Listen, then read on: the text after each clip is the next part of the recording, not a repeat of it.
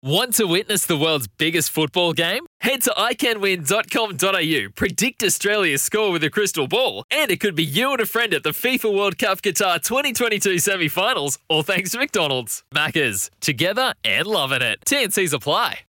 Berwick BMW has a range of pre-owned vehicles ready for immediate delivery. BerwickBMW.com.au. Robot Building Supplies. Robots got it and deliver. RobotBuildingSupplies.com.au. The run home with Andy and Josh. Yes, it is. Great to have you with us this Monday afternoon with uh, a thousand balls in the air. You need to be a very talented juggler at this time of the year to uh, keep them all aloft and stay across everything. We'll do the very best of our ability to uh, meet that challenge for the next three hours as we get underway for the trade period. Uh, bits and pieces already unfolding uh, stuff going on uh, downstairs as we speak. We'll bring you all of that as it uh, as it does unfold. Great to have you with us. Josh Jenkins is here. I've, ladies and gentlemen, boys and girls, there with everything going on in the world of football at the moment, I have never known a man to be so uh, obsessed with a preseason game of basketball that means absolutely stuff all. Speak for yourself. S- well, stuff all in the big scheme of things. Uh, But you, my friend, are riding every dribble, every rebound, every foul, every turnover.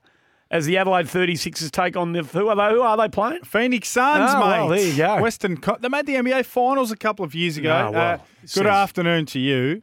Oh, fantastic. Uh, and now I'm not sure. Why are you obsessed with this game of basketball? Well- other than the fact that you might I'll, I'll get to it in a moment.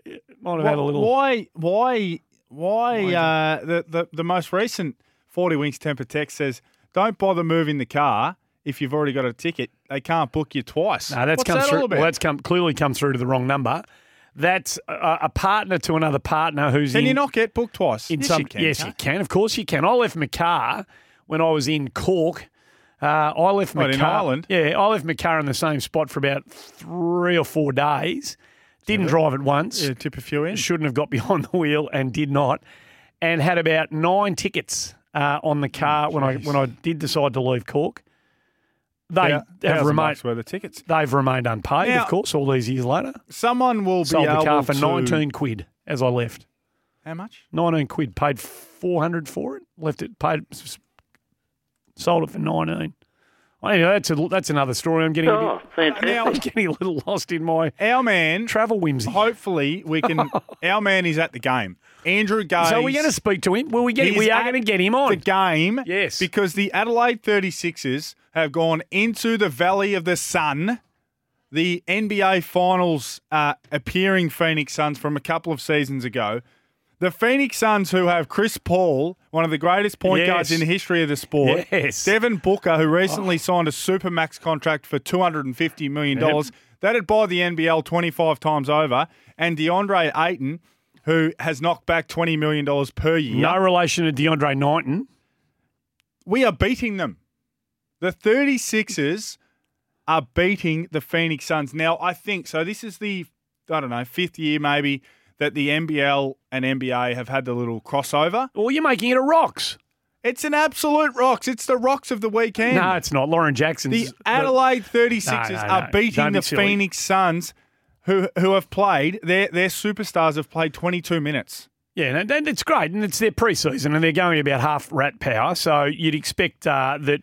Uh, The, this, the, the points I'm not saying it's not a good effort or and the it's not encouraging. We're expected to get done by 30. And Well, we are got- well- beating them. Well, the bookies have got it wrong. A Rocks Pox, thanks to Daikin ducted from Climate. Get a free air purifier with every Daikin ducted system from Climate. Visit climate.com.au. What have been your rocks or your pox from across the weekend? Are you as excited about this result in this sort of, you know, promotional match, exhibition match, practice match, whatever you want to call Pre-season it? game. Pre-season game. Are you as excited about what the Adelaide 36ers are doing as uh, Jay Jenkins? If you want to make that a rocks, uh, get on the line and explain to us why you're that excited. Do you agree that it's a big deal for Australian sport No. to have our club team? I'm not asking you. oh, I know how you feel about it. I think it's a it. big deal. Like it's it's good, good on them. But It's it's, a not a very huge big deal, mate. No, it's not, mate. It's a practice game. You know how the Americans feel about practice. I mean, you know how they feel about practice. Well, our you? very own We're talking about practice, man. our very own Americans on the Adelaide 36ers Well done, squad.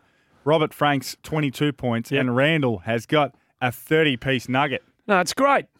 That's all. I'm not saying it's. But don't get me wrong. You're going to paint me as being some Grinch here, and uh, I'm I'm down on the result. I'm not at all. But I don't know whether I'd be getting making it the rocks of the weekend. Please when you've clap. Had, when you've had Lauren Jackson finish her international um, representative career, spearheading the Opals a push to a bronze medal and netting 30, uh, dropping 30 herself. I mean, that is an unbelievable performance by the greatest ever basketballer this country has ever produced. 30 and 7. That uh, is the ultimate rocks right there. after a nine year absence from the green and gold. and she was clearly stuffed. I mean, the not the fact they didn't play her nearly out. In fact, did she play a minute? Well, the schedule Against was, China? I The schedule think- was I too think she compact. got on the court. It was too compact. Yeah.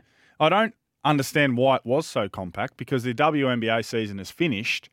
Now, clearly, there must be uh, a league or leagues for the Hmm. places they've got to be. the yeah. uh, the girls that they need to get back to. I don't understand why it was so compact, but Hmm. for her to come out now, she announced that it, she was retiring again uh, uh, two hours before the game, and then uh, came off the bench again and dropped thirty Unbelievable. and carried us to a bronze medal. No, phen- absolutely, truly phenomenal. When you think that there was just about nothing uh, more that she could do to enhance her reputation and Oh, no. um, and and expand the career profile, she does it. She Uh, absolutely at 42 years of age, she gets Did out you watch does the it. whole game? Did you I- watch? I watched a lot of it. Yeah, yeah, I was- Because- yeah. Uh, we've got a pox that the uh, transmission on the, ga- the the telecast cut out at the end. I was following along on Twitter. Uh, I So- was watching it on my. So on I was AS watching it. I was down the beach. I was watching it on the phone via the Kayo app. So Uh, apparently the ESPN. yeah, I don't. Here we go. Here we go. Here we go. you go on. Here we go. It did happen, did it? It dropped out. Yeah, that's Oh, ordinary. That's no good. Yeah, that's ordinary. That's I wonder who was uh, who had their fingers on the buttons when that was going on. Tom Dallard. Oh, it might have been Jay Clark, not Jay Clark, not Jay Z, J for John Clark, Hmm. who might have just been. Uh, he might have had an issue or two along the way, and he was at the end of his tether. Um, he just took his eyes off the ball. Uh, the open line, thanks to Chemist Warehouse. INC Sports Nutrition powering tomorrow, today, available at Chemist Warehouse. Whether the transmission uh, failed to live, see it right through to the final minute or not, Lauren Jackson did, and it was a remarkable performance. And she is the the queen of rocks and pox on this particular um, Monday afternoon. 1300 736 736 0433 98 11 16 if you want to send through your 40 winks tempered texts. Did you see? If you can't get to a phone, send through your nominations. Did you see uh, DK Metcalf this morning? The Seattle Seahawks superstar wide receiver. Yeah, I saw a bit of it. He got uh, carted, so you know they use the, the little trucks Yeah, to just to cart him off the field. Yeah. He was sitting on the side of the cart mid game, and he was driven off to the sidelines. Mm. And then reports came out saying that he just needed to go to the toilet. and he tweeted, he tweeted, There wasn't a toilet on the cart, was there? no, no, he's tweeted uh, on top of the video when the when that clinch walk would not have made it. Come on, DK. Don's in Carrum Downs. You got a rocks or a pox for us, Don? Kick it off You for know us. the walk? I know, mate. I know the walk. oh, I had a. The Lalit Hotel has never quite been the same uh, in uh, in Delhi Oh.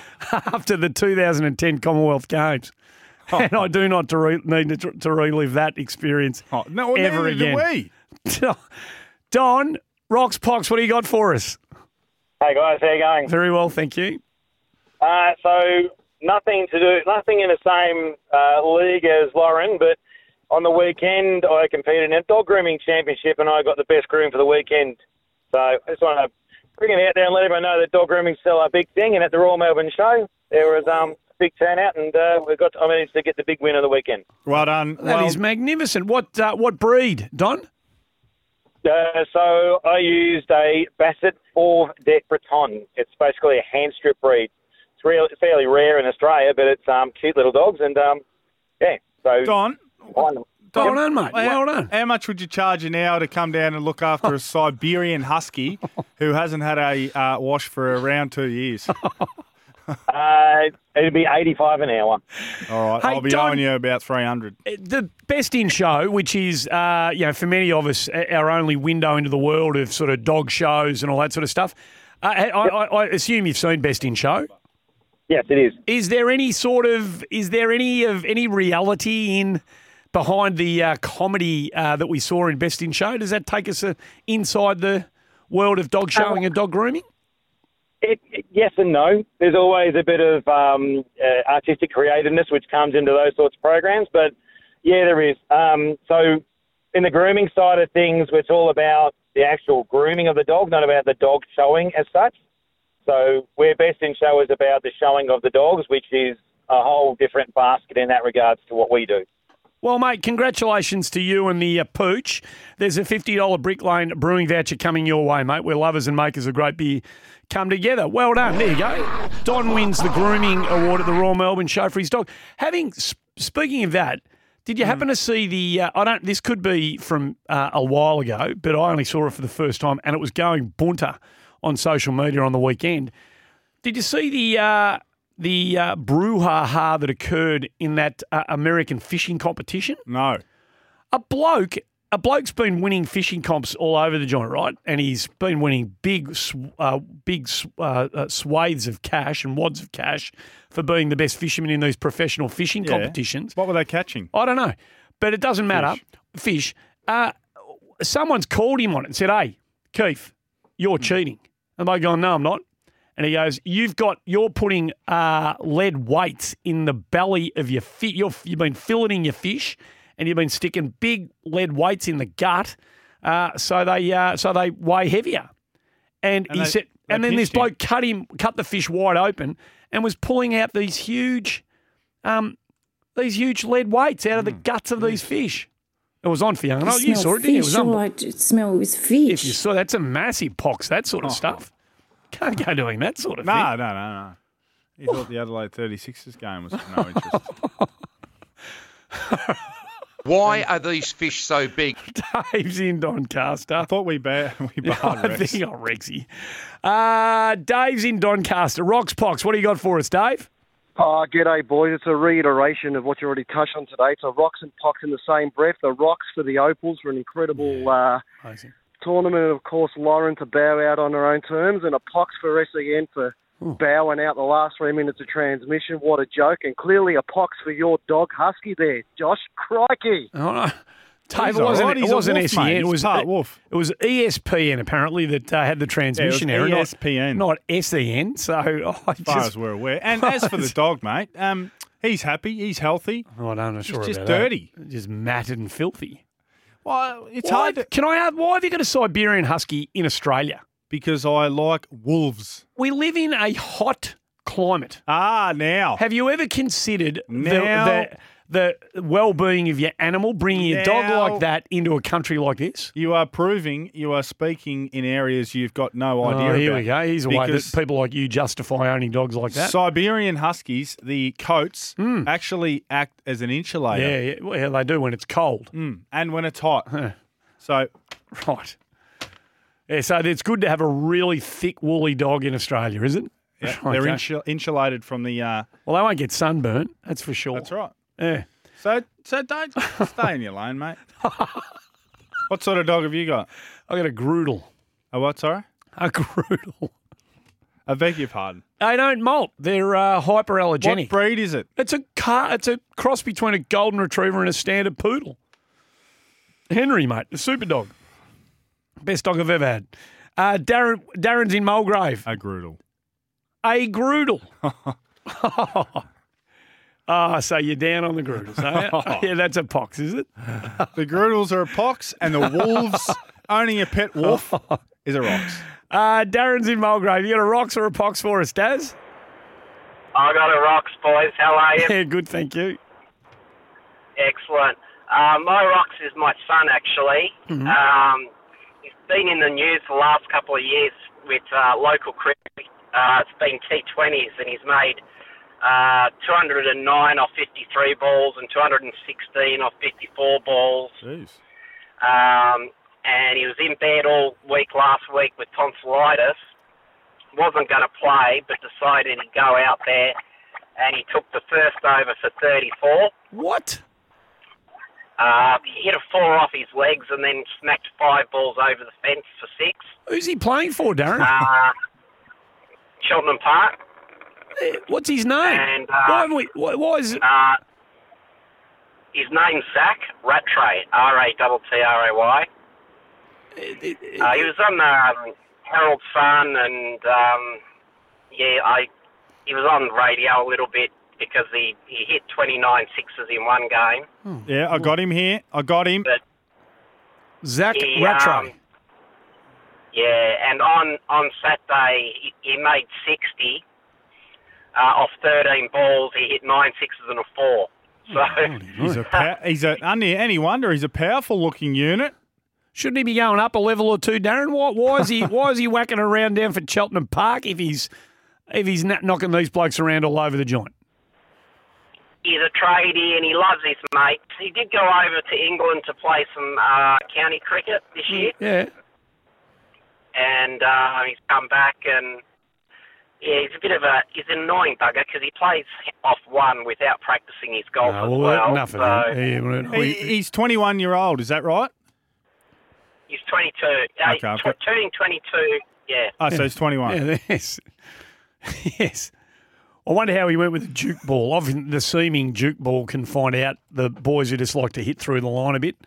That's amazing. Zach Rattray. I've Sounds got an like article up here. Well, It what are you reading? Give me a sound of it. It Thanks, Darren. uh, I'm trying to find the bit where it said uh, uh, SECA observers believe no batsman has, at any level of Victorian cricket has made umpires raise their hands as often as the burly 21 year old. Well, there you go.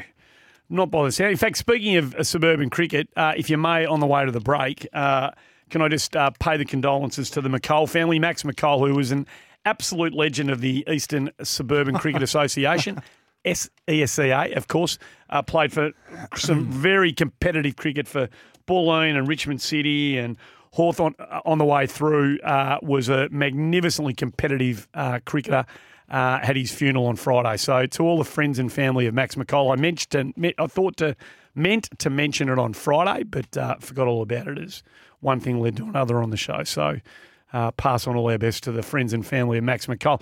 Uh, Rocks and Pox, 1300 736 736. Your calls. We're here for Robot Building Supplies. Robot's got it in Berwick BMW, always delivering exceptional customer service. I suspect we've got more on Zach Rattray, have we? On the other side Uh, no, of the the? Brutals are taking a beating off the temper. Oh, off the they 40 now. weeks Oh, yeah, because yeah, I can, I can just imagine our audience. Yeah, And- and- and Need to get an Brad- American American pit bull, mate. Brad says, Yeah, you got a Are you, fighting You're not dog. being critical of our audience. Oh, no, no, I can. I know how the temper text works, mate. The 40 winks temper text. Sorry, yeah, I do. Uh, Josh is correct. Husky hair acts the same as sheep fleece. They don't need a wash, mate. and they don't need a blanket. and they don't out. need a air conditioner. Tradies They're all hour, good, mate. Tradies hour for race guarders, Australian made built to last, and Rotoflex by Blundstone. Stability meets the freedom to move. Yeah, well, it's uh, disappointing to get the request. Um, obviously, we've uh, invested a lot into, into Jason. We've used pick one on him last year and knocked back some really big offers. Um, you know, our plan was for him to be a one club player and be a superstar at our footy club. Um, given the talent he has, um, yeah, so it's it's a one of disappointment. Um, but still, he's in contract, and um, if a right trade doesn't come through, then um, we'll have him for another year. Uh, footy boss at North Melbourne, Brady Rawlings, on the bombshell uh, from this morning. The Jason Horne-Francis trade request has become official. That was off trade radio. Um, he's clearly been unsettled from the day he was drafted.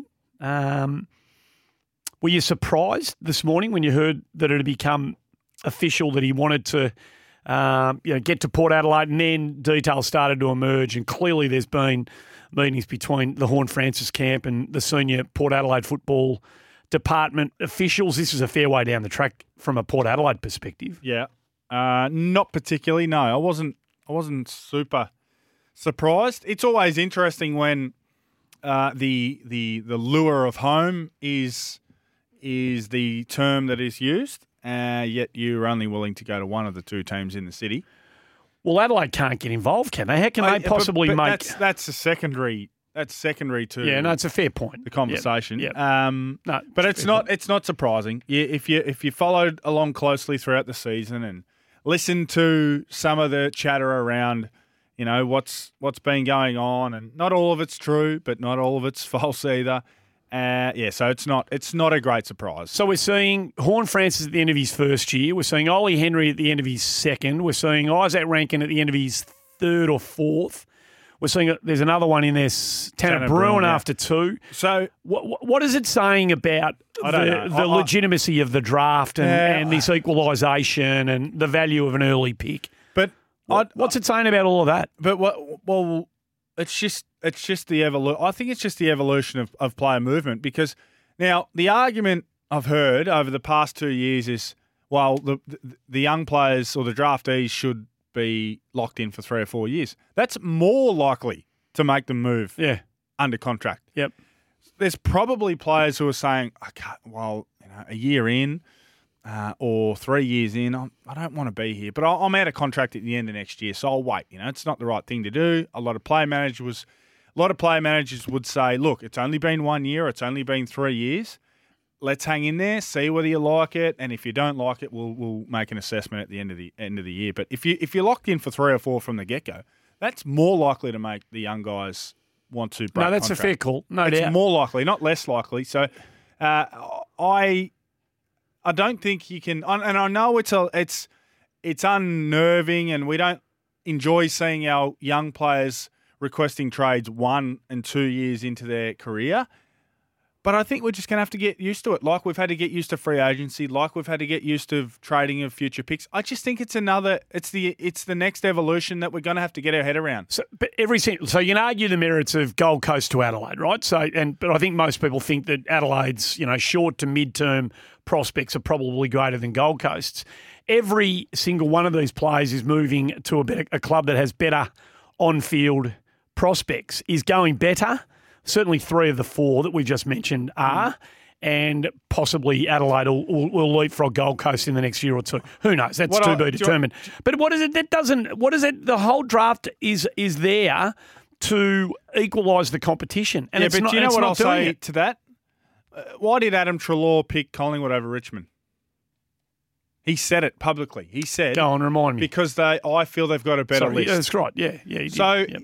Y- nothing. don't the ask me a question like that straight off without me knowing it's coming. Yeah. Most sort of professionals would have been across it, but anyway, Uh, we we you know so he as a as as someone who's got more uh, information and and and education Mm. on on how to make a decision more than you or I sitting here.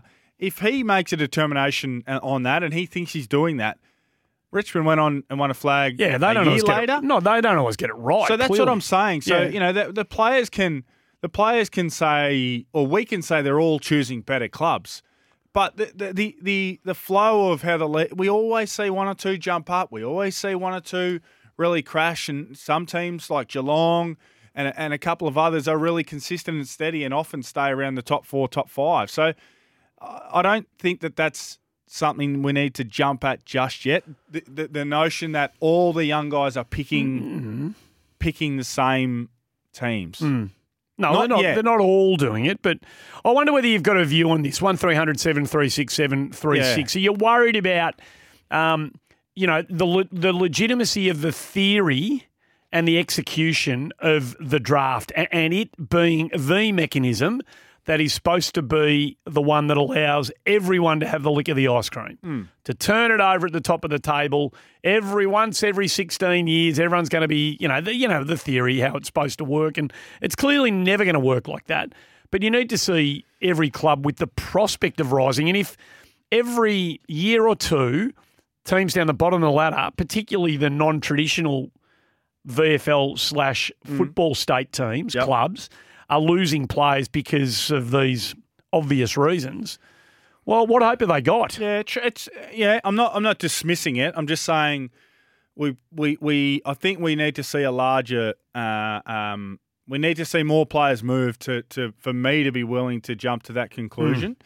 Uh, I, I, that, and there's a there's a forty winks uh, temper text here saying. Uh, would wouldn't you just put all players on, or could all players just go on one year contracts? You could argue that all players are on one year Well, contracts yeah. these days because because breaking a contract is not hard at Yep, all. yep. It's not a hard thing to do. Um, I explained my situation on trade radio a few days ago when I was under contract and, and found a way to move. Clubs find a way to make the money balance. The player gives up a little bit, so everyone sort of comes to an agreement. So you could mount the argument that all players are on one year contracts. Yeah, yep. Uh, let's get to the news. Darcy, Peter, can I get your thoughts? If you've got a view on, you know, the um, the, the the soundness of our equalisation processes and young players requesting trades early into their contracts. Is it okay? Does it worry you? Uh, 1300 736 736, the open line. Thanks to Chemist Warehouse. We're here for uh, Robot Building Supplies. Robots got it in Berwick BMW, always delivering exceptional customer service. Did he embrace Melbourne? Yeah, he did. The Melbourne um, side of things, and he certainly embraced North Melbourne. Um, made some good friends. He's. I, I felt that he was. By the time I'd left, I felt there was a really clear direction for him to start to take, and obviously they had to appoint a new coach and go down that path. And I thought when Alistair um, was appointed, I thought it would be exceptionally good for for Jason. So that's David Noble on Trade Radio discussing, you know, the relationship that he thought his footy club when he was coach of the Kangas was um, building and providing to Jason Horne-Francis. I mean, he went on to suggest that there were discussions early about moving the Horne-Francis family from Adelaide to um, relocate with the kid in Melbourne so he could be closer to them and just build that um, family unit around him. Um, that that didn't happen for one reason or another, and I think you can probably put two and two together now and work out why. The indications were probably coming from Melbourne back home. Let's not uproot anything because one way or another we'll get you back there sooner rather than later. Um, the open line, thanks to Chemist Warehouse, Inc. Sports Nutrition, powering tomorrow today, available from Chemist Warehouse. Let me get to Darcy and Pete, and then I want to get your thoughts on what it will take because there's already a bit of argy bargy about what's going to what what is on the table and what isn't. I want you to give me your thoughts on what needs to come back to North Melbourne um, for this to be as smooth as possible. All right, uh, Darcy's in Warrnambool. Uh, equalisation, Darcy. Give us your thoughts.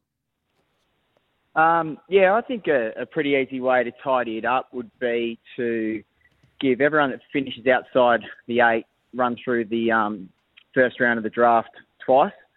Um, and then moving forward from that, players can only pick a state as opposed to a club to go to uh, when they want to be traded away. And I think that evens up the power between players and uh, clubs. Well, that's that's in a sense that's the point I was getting at, isn't it? With Jason Horne-Francis and him saying, or the the, the pull of home strong. Well, I think the, the Brady Rawlings' words. You know, the, the the the pull for Jason to to get home is strong, but it's only strong to Alberton, which is Yeah. I would say. Well, that is his home. I would say five kilometres away from West Yeah, Lakes. But it's it's clearly the family connection. Uh, you know, the the old man played footy there, so um, there, there's there's definitely a But this is- connection. This is, this is the point, though. Yeah. Was it Darcy? I think it was. yeah, it was Dar- no, yeah, it was Darcy. Yep, yep, Darcy's yep.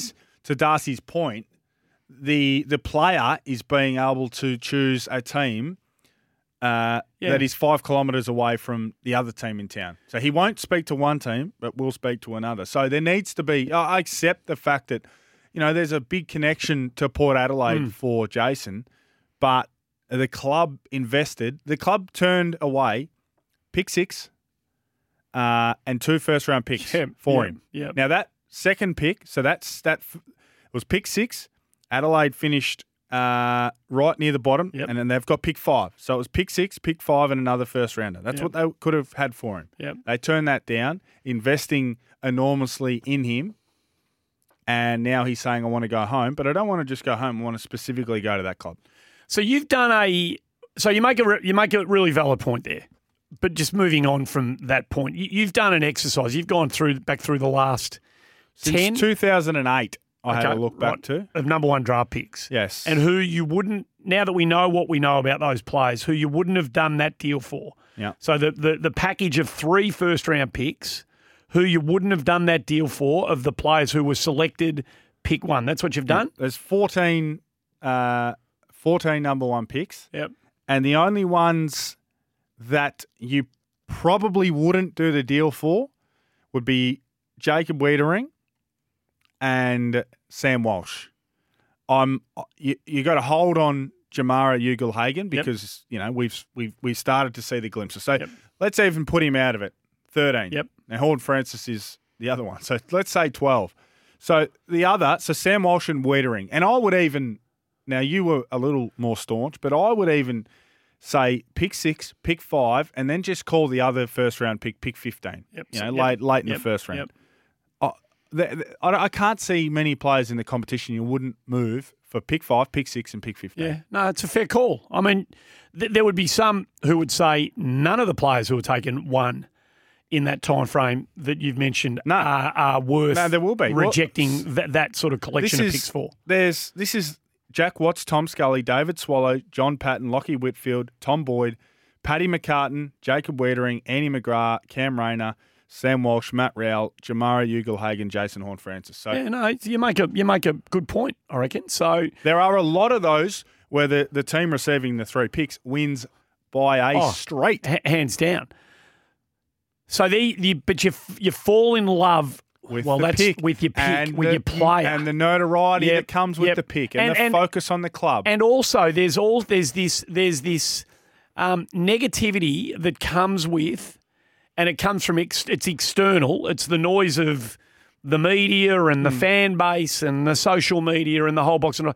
if you make the call quickly on the number one pick that you've invested so much in, hmm. if you cut your if you cut and run after twelve months of that pick, then you know what's coming. You know what's coming your way. Hmm. You get you are scorned. That's right. But for getting it wrong and giving up. But what 14 years of history No, suggests it, the numbers are heavily, heavily in your favour. That's why that that little exercise that you've done Oh, well, thank you. uh, shines a very, very telling light on it all. So uh, let's get to a break. Sauce has weighed in downstairs on Trade Radio on what he would do if I think he was in North Melbourne's position um, regarding Horne-Francis. We'll play that on the other side of the break. The open line's open. Chemist Warehouse, Inc. Sports Nutrition, powering tomorrow today. Available at Chemist Warehouse. These issues or anything else that's happened today or over the weekend, Pox Rocks from a crowded sporting weekend, feel free to give us a call. The Daily Headline. Thanks to Deliver It. Restaurants and takeaway shops, get your delivery service moving with Deliver It and DoorDash Drive. Find out more at deliverit.com.au. But if I'm North Melbourne, you look at you go, okay, we're going to keep this kid, right? And we're going to make him go for 12 more months and, and back our system, back our new coach in, back whatever we're doing. Let's back it back in that that 12 months. You'd have fair faith in Elsa Clarkson. At least try and give him the best chance to want to stay at North, uh, should he coach going forward. I wouldn't go actively go out as a club to seek a deal.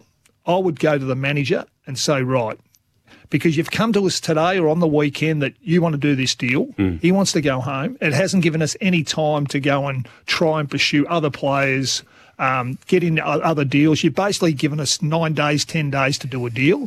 I'm sort of split a bit. If I look at it from a GM's perspective, I'm saying let's keep him for 12 months. Let's make him honour his contract. Um, if I'm a coach saying, as a guy that's homesick that's not really going to be invested, then let him go. That That's the conundrum that I think the club's going to have to wrestle with. So Trade Radio, Dave Noble and Steve Silvagni um, raising some, you know, some really valid points, I reckon. Sauce went through this with Tom Boyd at GWS, uh, of course. Do the player do do you couch the the feedback of his teammates?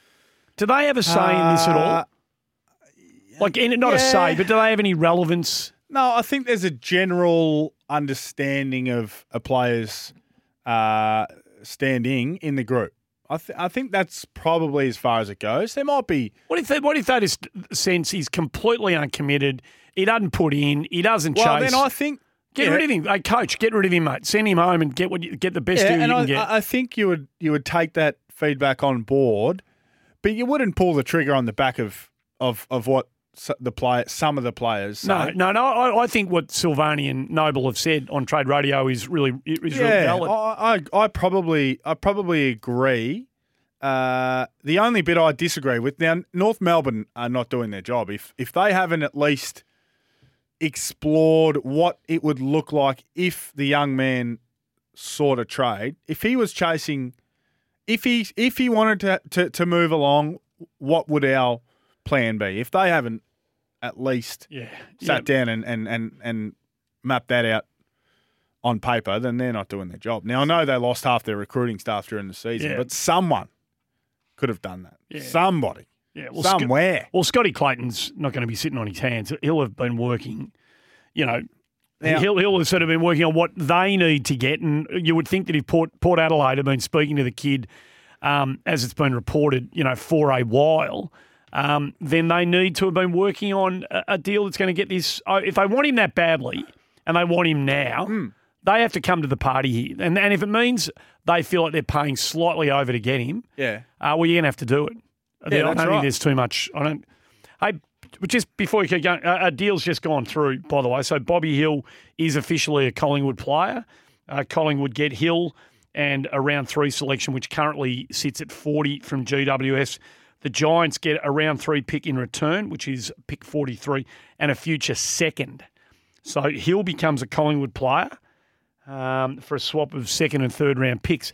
Uh, he's played, what's he played? 41 games, kicked 34 goals. He's a 22 year old. Uh, he was a 20 a second round pick in 2018. What what do you think of how that sits? Uh, You okay it's one with you that? need to. I, I, I'm I'm happy to admit I really don't have a great handle on Bobby Hill as Hmm. a as a player. Clearly a talented uh, forward who's who's dangerous and, and can and can bob. It's probably more flashy than consistent at the moment, but as you know, has had his challenges, of course. Uh, so no, I, I, probably haven't seen enough of him to be honest. to you, you feel you feel like judgment. he'd be suited to a forward line that, if it sets up that way, has um, two strong, reliable. Don't have to be A graders, but strong, reliable targets. If it becomes a Mihocek Kreuger, Mihocek McStay, Yeah. Kreuger McStay, you know, if it becomes a combination of those, you feel like a player like Bobby Hill would be suited to get at the Yeah, feet of big, powerful. Like what they are doing. like forwards enjoyed playing with you. You know, like yeah, oh, yeah, they love it. small forward. No, but you What- I'm not. I'm not. I'm actually saying that what they quite seriously. Yeah, so am I. What they what they uh, what they are building is, and I, I couldn't be certain that he would be uh, he wouldn't be a walk up start in their forward line round one next year. I, I wouldn't think. No way. No. I might be selling him short, but I wouldn't think. But uh, they are they are building a, a group of eight or so dangerous forwards. Hmm. I, I still think they would love now. Not this is not for McStay to have to do, but I still think they would love it. Clearly, if Nathan Kreuger, uh, in particular, could jump up and be their their their best forward. My check's their best forward, Yeah. and I think they would love it if if one could go past him. Let's get to a break. Um, uh, Tommy, don't go anywhere. We'll get to you on the other side of this. Pete, if you can hang around as well, keen to hear what you two have both got to say. The Daily Headline. Thanks to Deliver It. Restaurants and takeaway shops, get your delivery service moving with Deliver It and DoorDash Drive. Find out more at deliverit.com.au. But if I'm North Melbourne, you look at you go, okay, we're going to keep this kid, right? And we're going to make him go for 12 more months and, and back our system, back our new coach in, back whatever we're doing. Let's back it back in that that 12 months. You'd have fair faith in Elsa Clarkson. At least try and give him the best chance to want to stay at North, uh, should he coach going forward. I wouldn't go actively go out as a club to seek a deal. I would go to the manager and say, right, because you've come to us today or on the weekend that you want to do this deal. He wants to go home. It hasn't given us any time to go and try and pursue other players, um, get in other deals. You've basically given us nine days, 10 days to do a deal. I- I'm sort of split a bit. If I look at it from a GM's perspective, I'm saying let's keep him for 12 months. Let's make him honour his contract. Um, if I'm a coach saying, as a guy that's homesick that's not really going to be invested, then let him go. That That's the conundrum that I think the club's going to have to wrestle with. So, Trade Radio, Dave Noble and Steve Silvagni um, raising some you know, some really valid points, I reckon. Sauce went through this with Tom Boyd at GWS, uh, of course. Do the players do? Do you couch the the feedback of his teammates? Do they have a say in this at all? Uh, Like, in, not a say, but do they have any relevance? No, I think there's a general understanding of a player's uh, standing in the group. I, th- I think that's probably as far as it goes. There might be. What if they, what if that is sense he's completely uncommitted? He doesn't put in. He doesn't Well, chase. then I think get yeah. rid of him. Hey, coach, get rid of him, mate. Send him home and get what you, get the best yeah, deal you and can I, get. I I think you would you would take that feedback on board, but you wouldn't pull the trigger on the back of of of what the play some of the players. no, say. no, no. I, I think what Silvagni and Noble have said on Trade Radio is really is really valid. I, I I probably I probably agree. Uh, the only bit I disagree with now, North Melbourne are not doing their job. If if they haven't at least explored what it would look like if the young man sought a trade, if he was chasing, if he if he wanted to to, to move along, what would our plan be? If they haven't at least Yeah, sat yeah. down and, and, and, and mapped that out on paper, then they're not doing their job. Now I know they lost half their recruiting staff during the season, Yeah. but someone could have done that. Somebody. Yeah, well, Sc- somewhere. well, Scotty Clayton's not going to be sitting on his hands. He'll have been working, you know. Now- he'll, he'll have sort of been working on what they need to get, and you would think that if Port, Port Adelaide have been speaking to the kid, um, as it's been reported, you know, for a while, um, then they need to have been working on a, a deal that's going to get this. oh, If they want him that badly, and they want him now, Hmm. they have to come to the party here. And, and if it means they feel like they're paying slightly over to get him, Yeah. uh, well, you're going to have to do it. I don't think right. there's too much. I don't. Hey, just before you keep going, a, a deal's just gone through, by the way. So Bobby Hill is officially a Collingwood player. Uh, Collingwood get Hill and a round three selection, which currently sits at 40 from GWS. The Giants get a round three pick in return, which is pick 43, and a future second. So Hill becomes a Collingwood player um, for a swap of second and third round picks. Uh, he's played, what's he played? 41 games, kicked 34 goals. He's a 22 year old. Uh, he was a 20 a second round pick in 2018. What what do you think of how that sits? Uh, You okay with you that? need to. I, I, I'm I'm happy to admit I really don't have a great handle on Bobby Hill as Hmm. a as a player. Clearly a talented uh, forward who's who's dangerous and, and can and can bob. It's probably more flashy than consistent at the moment, but as you know, has had his challenges, of course.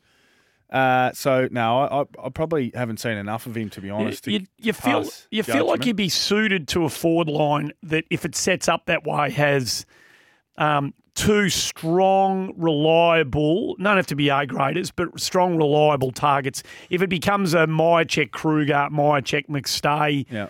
Kreuger McStay, you know, if it becomes a combination of those, you feel like a player like Bobby Hill would be suited to get at the Yeah, feet of big, powerful. Like what they are doing. like forwards enjoyed playing with you. You know, like yeah, oh, yeah, they love it. small forward. No, but you What- I'm not. I'm not. I'm actually saying that what they quite seriously. Yeah, so am I. What they what they uh, what they are building is, and I, I couldn't be certain that he would be uh, he wouldn't be a walk up start in their forward line round one next year. I, I wouldn't think. No way. No. I might be selling him short, but I wouldn't think. But uh, they are they are building a, a group of eight or so dangerous forwards. Hmm. I, I still think they would love now. Not this is not for McStay to have to do, but I still think they would love it.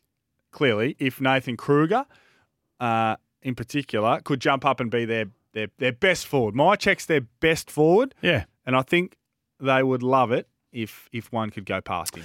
Let's get to a break. Um, Tommy, don't go anywhere. We'll get to you on the other side of this. Pete, if you can hang around as well. Keen to hear what you two have both got to say. Uh, great to have you with us uh, on this uh, crazy Monday afternoon as the trade updates for Tyre Power continue to fall. Family safety is never up for trade at Tyre Power. Uh, another deal is done. Uh, JJ, Tim Taranto is officially a Tiger. Go Tigers. For picks 12 and 19. Yes, well, that uh, was reported by the Age. I think uh, that deal was agreed to in principle yesterday. So Officially that's done That's been now. done, which is good. I, I I don't know now it is my first time uh, covering the trade period, but Hmm. it feels as though the clubs are a little more, uh, a little keener to get on the front foot and get a few things done. I think typically they'd just wait and wait and wait and wait, and in the end, Oh, no risk. Yeah. risk uh, missing a few. Uh, getting a few deals done, but it's good to see. So, know, Taranto for twelve and nineteen. That's there's no mucking around there. That's a big deal. No That's doubt, big deal. No doubt about that. And I, I wonder whether, as we continue to work our way through these trades, also for CMC Markets, visit cmcmarkets.com. You wonder whether these clubs have got that much on their whiteboard uh, that they can't afford to to stall. If they've got a willing partner and Yeah. they've got a deal that they're happy with, let's not have. If it's twelve and nineteen, let's not try and make it twelve and seventeen. Hmm. Let's just take the twelve and nineteen and get a wriggle on because we've got other things we need to do. Uh, Peter's in Primby. Hey, Pete, there's a bit going on, and some of it feeds right into the kind of equalisation debate that is going to overarch, particularly the Jason Horne-Francis situation. Have you got a thought on any of this?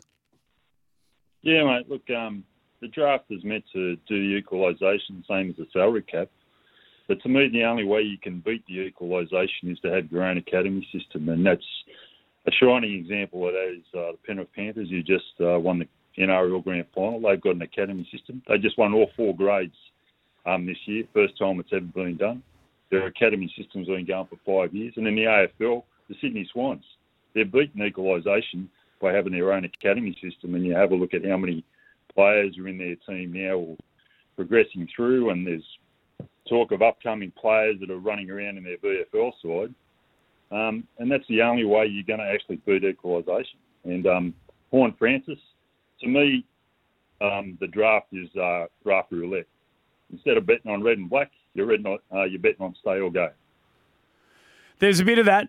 Um, you know, there's a bit. I mean, there was disquiet, you know, regarding this kid from the word go, um, and he never settled, did he? So no, no. That's a, it's a, I- Pete, there's, that's a reasonable point you make. I reckon all of that. Yeah, it is. I, I agree. It is a uh, it is it is a good point, but um, I'm not sure if, if we are looking for uh, equalisation. If we do want it, and we don't think we are getting it in the current model, I don't know that using Penrith as an example, who won all four grades Mm. because of largely because of their academy system, that to me makes it sound less equal.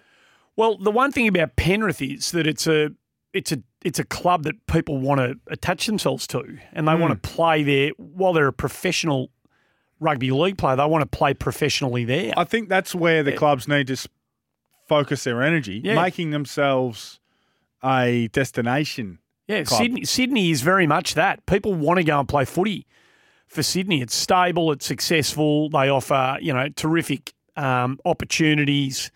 Uh, But they they also lost to Jordan Dawson last year, who they wanted to keep, and that's right. Adelaide found a way to get him to go from Sydney, grand finalist, to Adelaide, bottom four or five. So that's why, again, that's why I'm not yet uh, not yet ready to say we need to change too much. We still need to let it play out, and if we see it become a serious trend, then you have a look at it.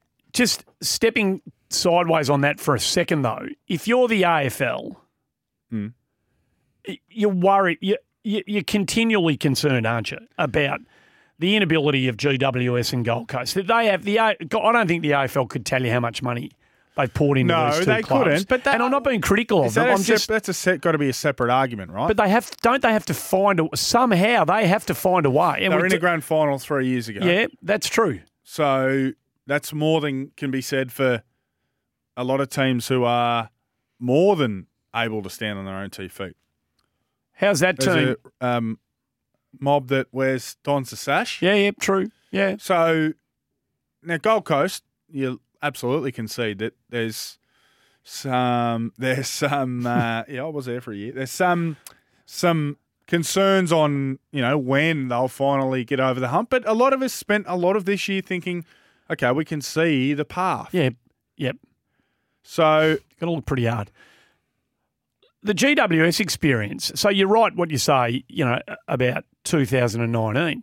They're still getting somewhere between six and ten thousand people to games of footy up there, Mm. and several of the players from that 2019 team have left. They haven't decided to stick at it and take. Well, uh, I'll stop you there. I- I, I think a fair few have left because they've got themselves into a cap squeeze, and and and players have been squeezed out because of financial Well, issues. this kind of goes to.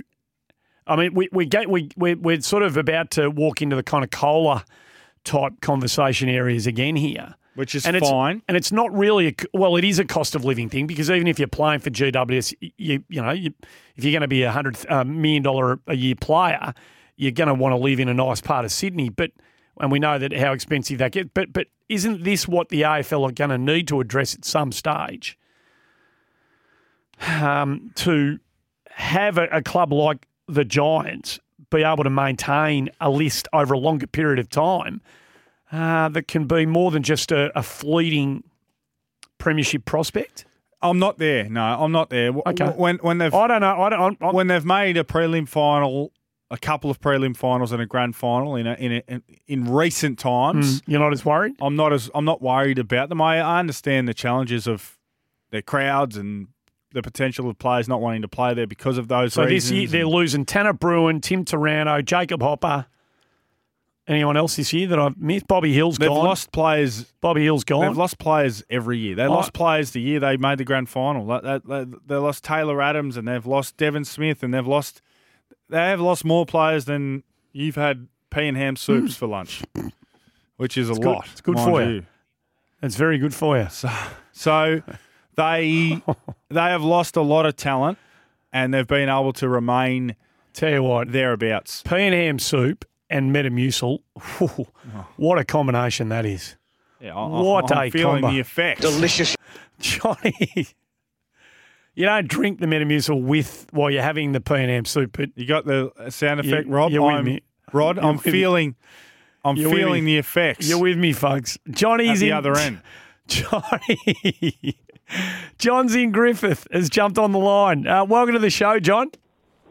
Hey, fellas. Yeah, thanks, guys. Uh, To be honest, uh, you know, as a Lion supporter, um, you know, when players leave uh, the AFL um, child GWS and all that, it gives me a warm feeling, guys, because I didn't hear, when we had to take go home five and then our number one draft pick and another one drum, you know, go out the door. I didn't hear the same conversations, but Yeah. you know, what one thing I will, you know, there was no one on SEN crying poor for Brisbane then, but one thing I will say though, things can turn around for North Melbourne anyway. Things can turn around pretty quickly, and you know, Brisbane got pretty creative, and um, and with that, you know, we've become a destination club, and like you know, for North supporters, things will turn around, and it'll happen to them as well. I've got no doubt about that.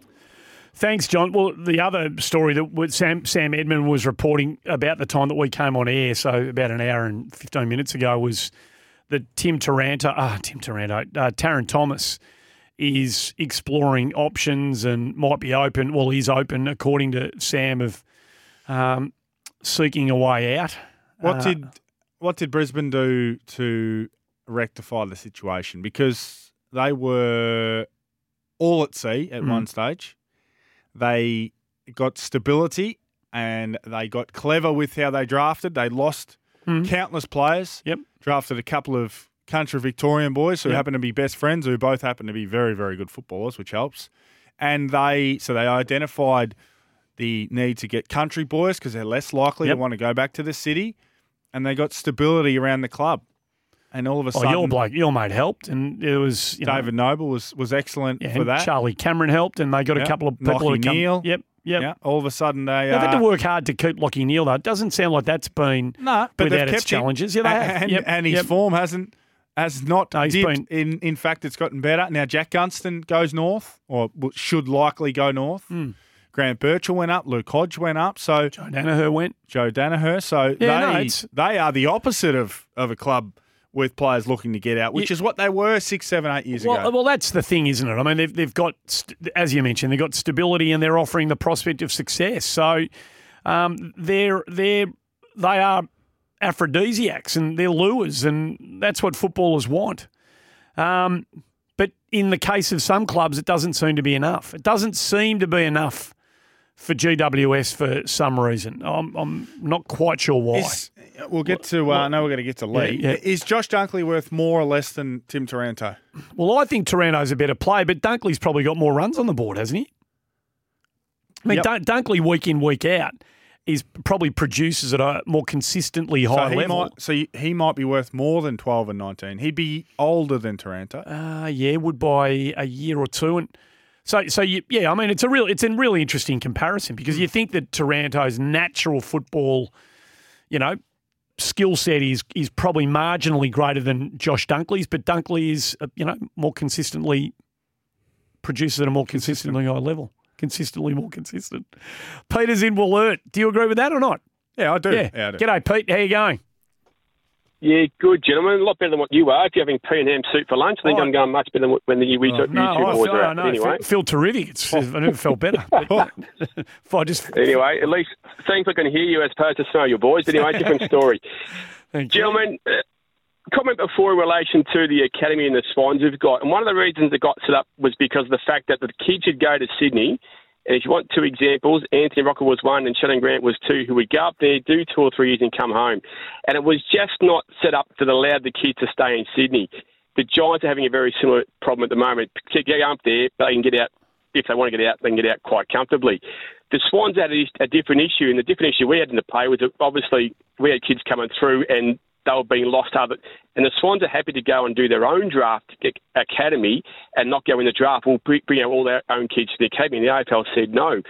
So from the point of view of the academy, it's been it has it's provided the benefit for the Swans, but it's also provided the benefit on the bigger picture, which is for the whole footballing world across, if you like, the whole AFL landscape. If they haven't got academies in Sydney and in Brisbane and these places where it's not played in schools, you won't have kids coming into the system. And your example of that right now is Isaac Heeney. Yeah. So the academies are a need in the northern states to get kids playing the game and having a pathway from a junior program or junior age upwards. Yeah, if they don't do it, they won't get these. They won't get the quality kids coming through. No, it's a good. That's a really good call, Peter. And it's the challenge, isn't it, up there Hmm. of luring the best talent at 13, 14 years of age away from the other football codes up there in Sydney, which, which you know, in Western Australia, South Australia, Victoria, and Tassie, you don't. Re- I mean, of course, we play other football codes here, but but the, the predominant and overwhelmingly so code is the is the Indigenous one. Dunkley twenty five, Taranto twenty four. So it's it's Oh, a margin. It's a margin. Yeah, gee, Dunkley's younger than I Yeah, thought. yeah. Lee's in Canberra. Uh, welcome to the show, mate.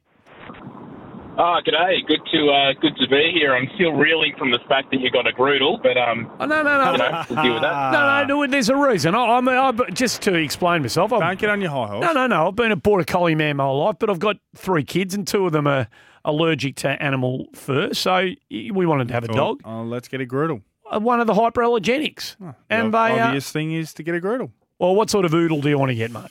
A you what? name it. You name a better oodle than a groodle, Should've and I'll got a go for Tiggy. A ki- they have fur. Oh, we'll get one that's highly shaven. allergenic. Get one of the, Oh, the those doc- nude ones. Doctor Evil ones. They're the worst animals. Get one of the Austin Powers. They're the cats. worst domestic pet you could possibly love have. cats. Can we- anyway, Lee, we are digressing because of you. So No, sorry. So apologies. Um, look, yeah, look, I'm a I'm a Pies supporter, and I just kind of wanted to make a comment about um, how uncreative clubs are with their membership packages for anyone who lives outside the state in which their club resides.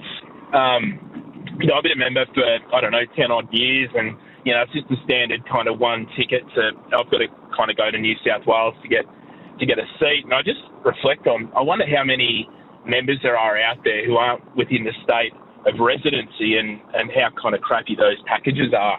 I'd just like to see clubs do a bit better for, for members interstate, and they'd probably get a lot more cash actually um, if they came up with a few more creative ways to get people on board outside. So I don't know what you guys think about yeah, that. but- no, well, I'm- I've never. I, I don't know how to answer that, Lee, because it's incredibly foreign to me. So I, I don't know. I'd like. I guess others can share their experiences um, that you've you've had if they've got them. If you're you know if you're an old Fitzroy supporter or Hmm. Sydney, a South Like, Melbourne no good looking at me. No, so I, I don't know, mate. But it's it's um, for others who are in your position. I, I suspect it's um.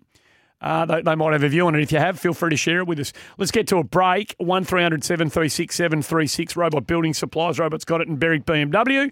Always delivering exceptional customer service. Blackie, we'll get to you on the other side of the break. Blackie's having a wonderful time in Doreen at the moment. He's been good enough to join us on the show. How are you, Blackie? Gentlemen, how you going? Yeah, very well, thank well, you. thanks. Hey, um, just re the academies. I'm all for having the Northern academies because if it gets kids playing Aussie rules, awesome. Uh, obviously, there's a lot of competition. Um, I, I wouldn't say more competition for kids to play different sports up there than there are in Melbourne, but there's a lot of competition. My only beef is they should be run by the AFL, not by those individual Northern clubs. Um, you know, it, it should be uh, they're trying to promote and get as many kids to go in the draft. One thing I really dislike is how my kids and other kids born in Aussie rural states are discriminated against because of where they are born or because of where I am born or what our heritage is. Uh, they get discriminated against because they're not treated like kids born in the northern states because they're born there. They can go and play for their local club. Where if my one of my kids is good enough, they can they can be transported anywhere across the country. I really dislike it. It's it's a really bad taste in the mouth, and a lot of people don't actually talk about that fact. So have the northern academies.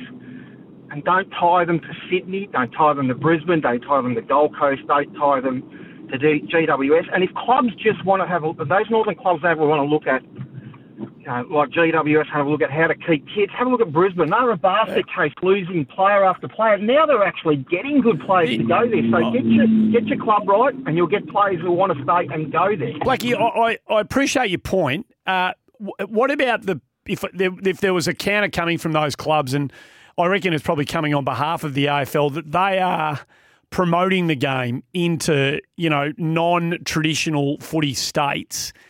Um, and that that is part of the lure, and it's not the lure for and not every kid that grows up wanting to play footy or playing footy in New South Wales wants to play for Sydney or GWS.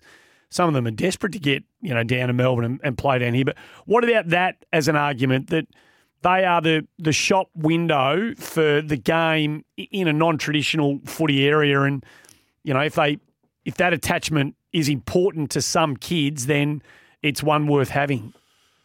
No, A- Andy, but, it, but it, it's the AFL who'll do the promotion of the coach. You, you don't think my kid wants to go to Carlton? That there's four generations of us having followed Carlton, but if they're good enough to play and get shipped to West Coast, they'll go and they'll go and play. Why should why should you know my kids, Andy? But hmm. they've played five or six different sports, not only Aussie rules. So, a- and this thing about Isaac Heeney, I'll tell you what. You you tell any kid, and I've coached kids, right?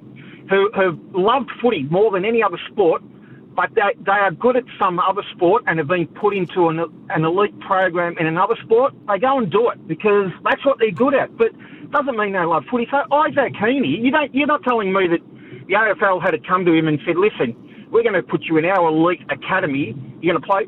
Course. Absolutely. Yeah. Any kid's going to go play cricket, soccer, tennis. If that's what they're good at and they get put into an elite uh, pathway, they're going to play. It's just a snowball con that they continue to allow those clubs to have those kids tied to them. It, you know, Andy, you can't see it. It's discriminatory. Oh no, no, no, I. I- no. I can see, I can see the point you're making, uh, and it and it is a way. There's no question. It's a it's a way to maintain for some of those cl- for those clubs. You know, the old zone type setup that.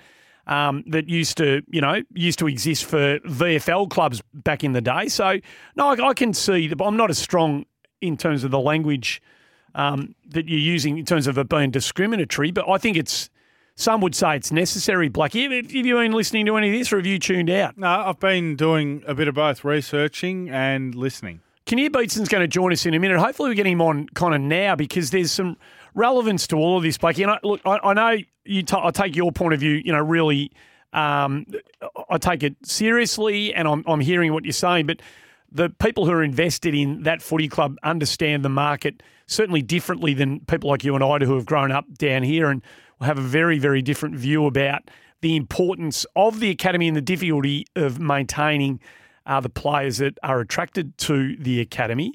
So hopefully we can get Kin on um, very, very soon. In fact, I think we might have him. We no, no, we'll get him after the news. So Blakey, have a listen. We'll get the head of recruiting um, for the Sydney Swans, who's been you know working in this system for a long time now, about some of the inherent difficulties that they've got uh, maintaining and uh, or attracting and maintaining talent. We'll get to Kinnear on the other side of the break, and you can sit his um, view and his experiences alongside those that that you hold. The other one we've got to get to at some stage, certainly between now and six o'clock, is the Harry McKay Harry McKay deal. It has been violently responded to in terms of not not in an aggressive sense, but No. the difference in opinion about the merits of this one in particular. I mean, there is a standard view among some about you know these long term deals, and Mhm. He signed the seven year extension, which I'm sure that um, you're aware of, but. Um, there's been a very, very polarising view uh, expressed by several today about the wisdom of the Carlton McKay deal. We'll get to that. Jason McCartney is also going to join us at 20 past five uh, as well. They've got active um, with a couple of players leaving the Giants, Bobby Hill and Tim Taranto. I don't think it'll be the end. So we'll hear from the Swans after the news, the Giants before we're done. And we'll take plenty more of your calls on 1300 736 736. Nice work, Chels. Uh, whenever you raise, whenever the issue of the Sydney Academy is raised, uh, it does get a it does get a mixed reaction, and it gets a you know some people who follow this space perhaps more closely than others, um, like Blackie and a few others, can get quite wound up about it all. Kenny Beatson's been involved with the Swans for a long time. Uh, heads up their recruiting operation, wonderful operation it's been, and um, is a great, I suspect, defender of the academy system for a whole lot of reasons. Hey, Kin, thanks for joining us on the show. Not a problem, Andy. Good to speak to you. It, it always raises, and I know you listen to this radio station occasionally, and you hear some of the calls that we get challenging the uh, the necessariness, if you like, of the Sydney and the fairness of the Sydney Academy. Um, why is it an important part of your? I mean, you just talk about the Sydney Swans for the time being. Why is it an important part of um, the role that that footy club plays in football, Aussie rules football in New South Wales?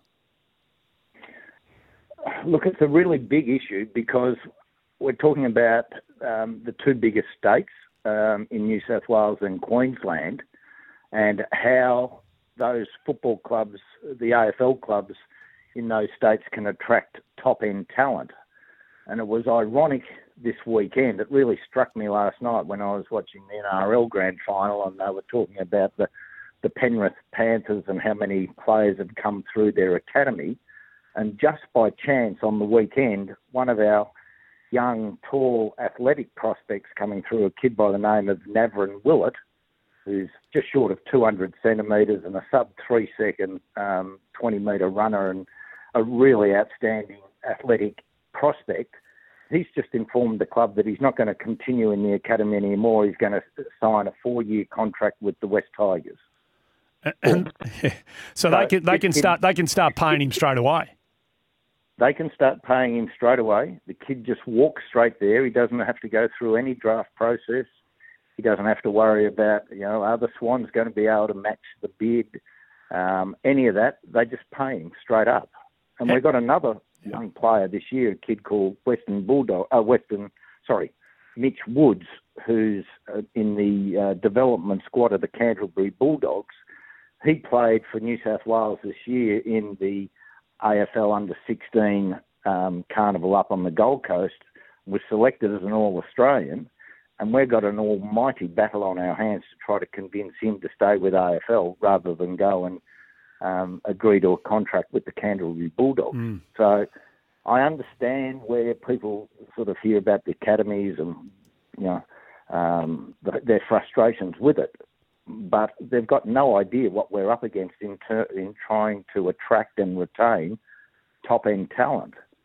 And the bit that frustrates me most of all is if we're talking about a 19th AFL club coming in um, with a license to play, like I would ask, where the hell are the players coming from? Hmm.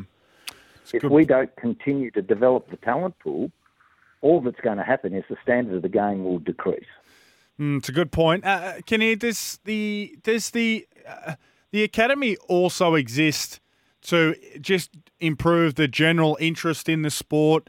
in the northern states. So, of course, you know, you, you are looking to attract and find that next Isaac Heeney. But the uh, is there an, is there another element that it's just generally having more, you know, young people in Sydney Swans gear and just generally uh, increasing interest in the club? Is there an element? Is there is there an aspect of that as well?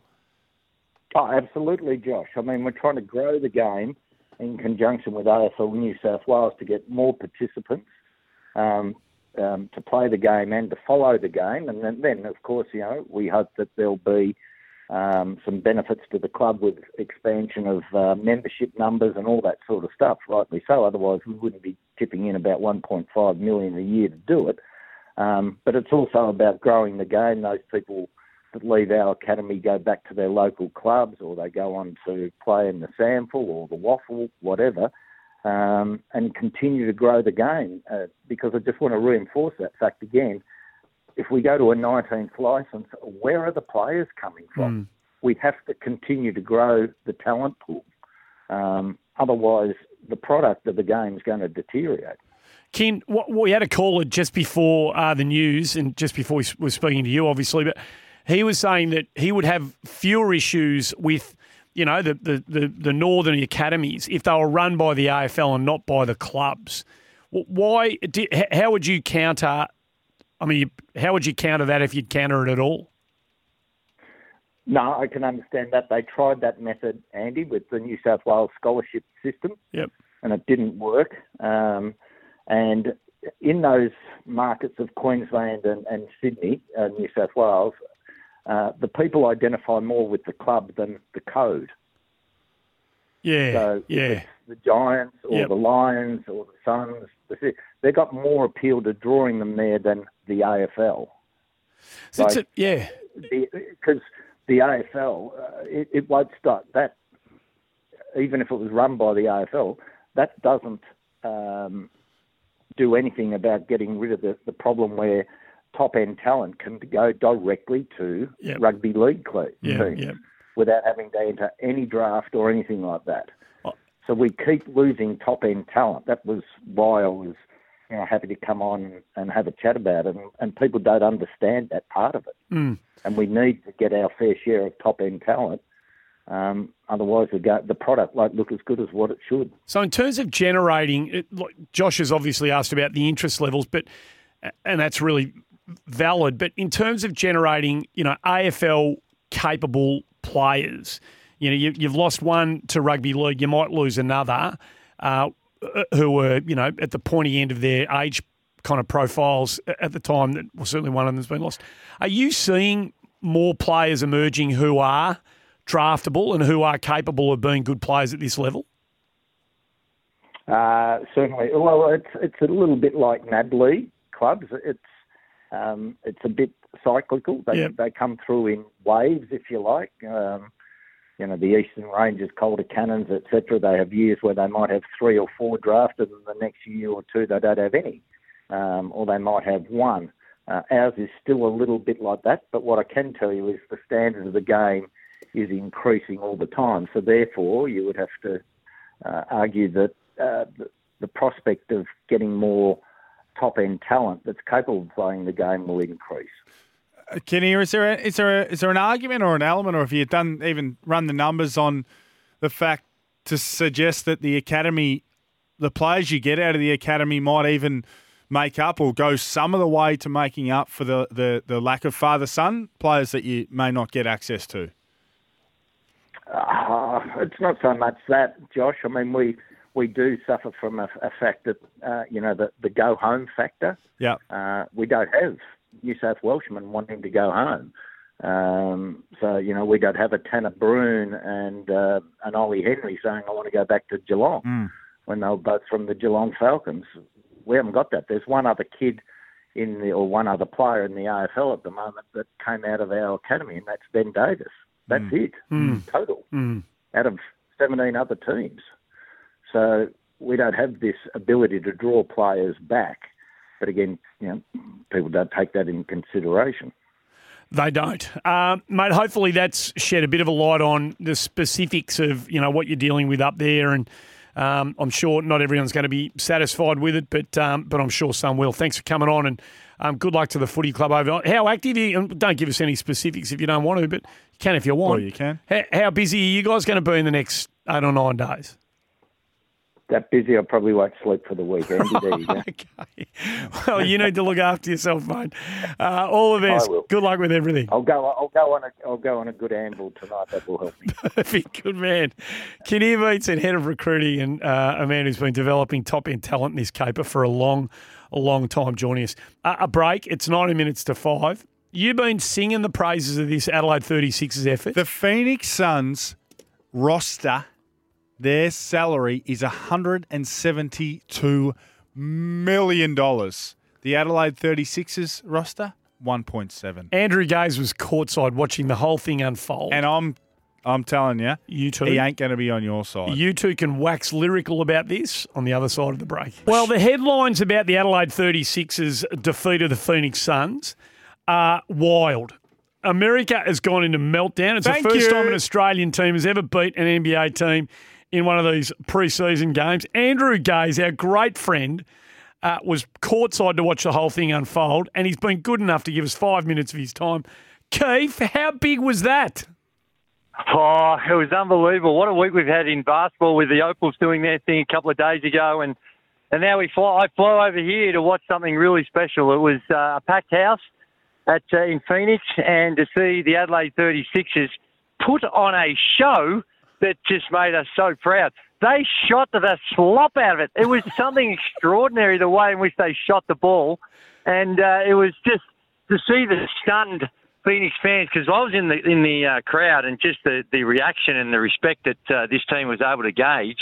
And they're all asked the fans are asking questions. Why aren't these guys on our team? So will it Craig- was uh, amazing. Will Craig Randall be coming home, or will he be staying there? Is the Adelaide 36ers lost him after a performance like that? Well, I think he was it 37 or 30. I think he had 35 in the end. And when you get 35, please say his name correctly. The second, Craig second. Beg your pardon. when you when you put on a, a show like he was, and uh, it, it, wasn't just him. Um, Robert Frank Franks, was unbelievable. He had thank 30, you. Had 32, I think he did, and he's one of my favourite players. And but everyone, uh, Daniel Johnson, the veteran, got the got him going. Had I think eight of the first ten points, and they had the crowd oohing and ahhing with his uh, three pointers, and it was just amazing to be here and to experience and see the reaction and the respect. And, and they don't know anything about us. Let's be honest. They they the, the, the Phoenix Suns do now, but the, the the fans don't know anything about Australian basketball, and, and this is what part of this tour is about. It's not just about us as a basketball, but it's about us as a nation and how we're trying to promote uh, Australia and all the good things about Australia. So it's uh, it's been a fantastic start to the campaign. Now, Gazy, now Andy and uh, Julian, two guys that you uh, have the pleasure to of working with on a daily basis, they were absolutely poo pooing me when I was. The scores were were playing out. We're expected to Yeah. lose by thirty, and we're beating them At by least. ten. So. Yes. In in the was- in, in the arena in the building, just explain what it Yeah. can do and just that, oh, geez, these guys from Australia can actually ball. Just just tell Oh. these two uh, muppets what uh, Oh, what this may be able to do for our league. Well, you, you're spot on, and, and some of the shots that they were making were outrageous. If they can shoot like that during the regular season, they will win it easily. and they would, if they shot, if they could shoot it like that regularly from the NBA range, I think they were at 52% from the three point line. They're in the wrong league. They shouldn't be in the NBL. They're in the wrong league. So it was uh, something. And here's the thing: you, you're, everyone's expecting a 30 point game, and it's going to be showtime and all the other stuff. But uh, with two minutes ago, the game was on ice, and it was actually the Adelaide 36ers being respectful to the Phoenix Suns by not trying to score and just run out the clock and oh here you go, have a go, yeah, we'll let you win. We got we've got the commanding win. It was um there was legitimate. Uh, they were stunned. The fans were stunned, and they weren't expecting it. And they can get a little bit um, a little bit agitated from time to time. So that, uh, but no, it was just incredible that uh, an NBL team and the Adelaide 36ers and CJ Bruton and well, the way in which they had a game plan, but uh, the shooting was something special. Now, uh, Jock Landale, of course, former Melbourne United big man and championship winner. He plays for Phoenix. He had a dozen points, Yep. so uh, he had a nice outing as well. He's still trying to establish himself, uh, particularly with a new team.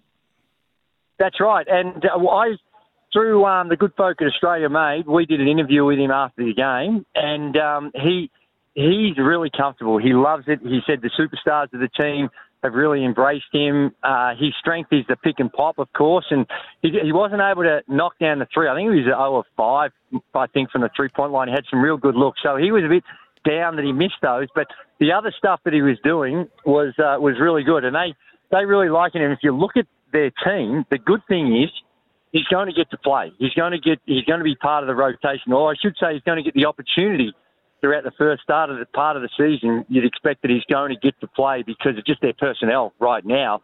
Um, they they kind of need him. So it's um it's a it's an interesting situation for Jock, but he loves it here, mate. It is hot. Just looking at some of the reaction, Oh, my Josh, Josh Giddey, Jamal Murray, Ja Morant, they've all gone cocoa bananas I'm on their, telling you, mate, you on their wouldn't Twitter. listen. No, I'm starting to believe. I'm starting no, to become you a don't believer. understand, Andy. No, I'm becoming a believer. Hey, we've got a minute. Yep. Just give me 45 of your very best on Lauren Jackson, please. Well, that was one of the greatest performances I think we've seen from an Australian athlete uh, ever. Uh, for her, uh, hasn't played in six years and comes out, and in that six years that she hasn't been there, she's had half a knee replacement and two kids, and comes out and drops thirty in her in her uh, in that game for the win. It was an extraordinary performance, one where uh, only through incredible greatness are able to have, have those types of uh, games, and uh, fantastic. We all should be very proud of what she's been able to do, and uh, deliver yet another bit of hardware for the uh, Opals in the on the world stage. It was fantastic. Uh, you're a magnificent human being. Uh, you've got a lot of corporate work to go over to do over there. Some real gays, el- elite Oh, gays, are schmoozing on on behalf of our nation. Hey, yeah, yeah, go yes. on quickly. You know, I was on there. I did, did two things today during the second quarter. Gaze, jump into the commentary, will you? I heard you. Thank you. And then uh, during the timeout break, the stuff that Andy doesn't like, we actually provide a bit of entertainment. in the dead time. I got out there and I held the ball up, and the gorilla jumped over my head, did a twirl in the air, and dunked it off a trampoline. Wow. Petrifying stuff. Wow, but that's- I carried, I carried Wow. myself Oh. with great courage. I'd like to call it. Well played and well played to the human being in the gorilla suit. Uh, Andrew, lovely to hear your voice. Be well, and we'll see you when you get back. Nice work. I thought it was a gorilla. Gee, it's a good suit, then. Andrew Gaze. They were the Western Conference champs. You just had 35. This is a game that could potentially change your life. I'm locked in on the NBL season right now. I'll worry about the NBA when it comes, but I hope everybody watched tonight. Adelaide is here. I mean, we're going to come back to Australia and worry about those games and see what we can do this year. You're the first NBL team to ever win a game against an NBA team. What does that say about this Adelaide 36ers squad? Everything, uh, from the front office to the coaching staff to the hard work we put in together as a team. Like I said, we're, we're bought in right now to whatever coach is telling us to do. Um, tonight we showed that we didn't we didn't fold when they made a run, and we held our own. We showed that we, we're here to stay with anybody and everybody. So it showed a lot. Have you spoken to your dad yet? I just went over to him. And I think he was in tears, but I understand why. But it's a big moment for everybody. Um, I'm happy I'm back home. I, I went to high school here, so I know how it feels here. So it's, it was just a good experience, and I'm blessed to be here.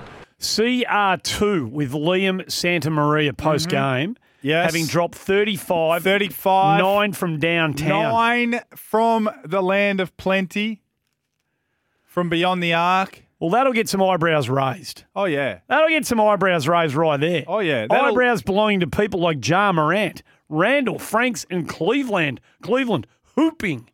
Jamal Murray. 36ers are absolutely on fire. What? And Josh Giddey, Adelaide 36ers, big eyeballs.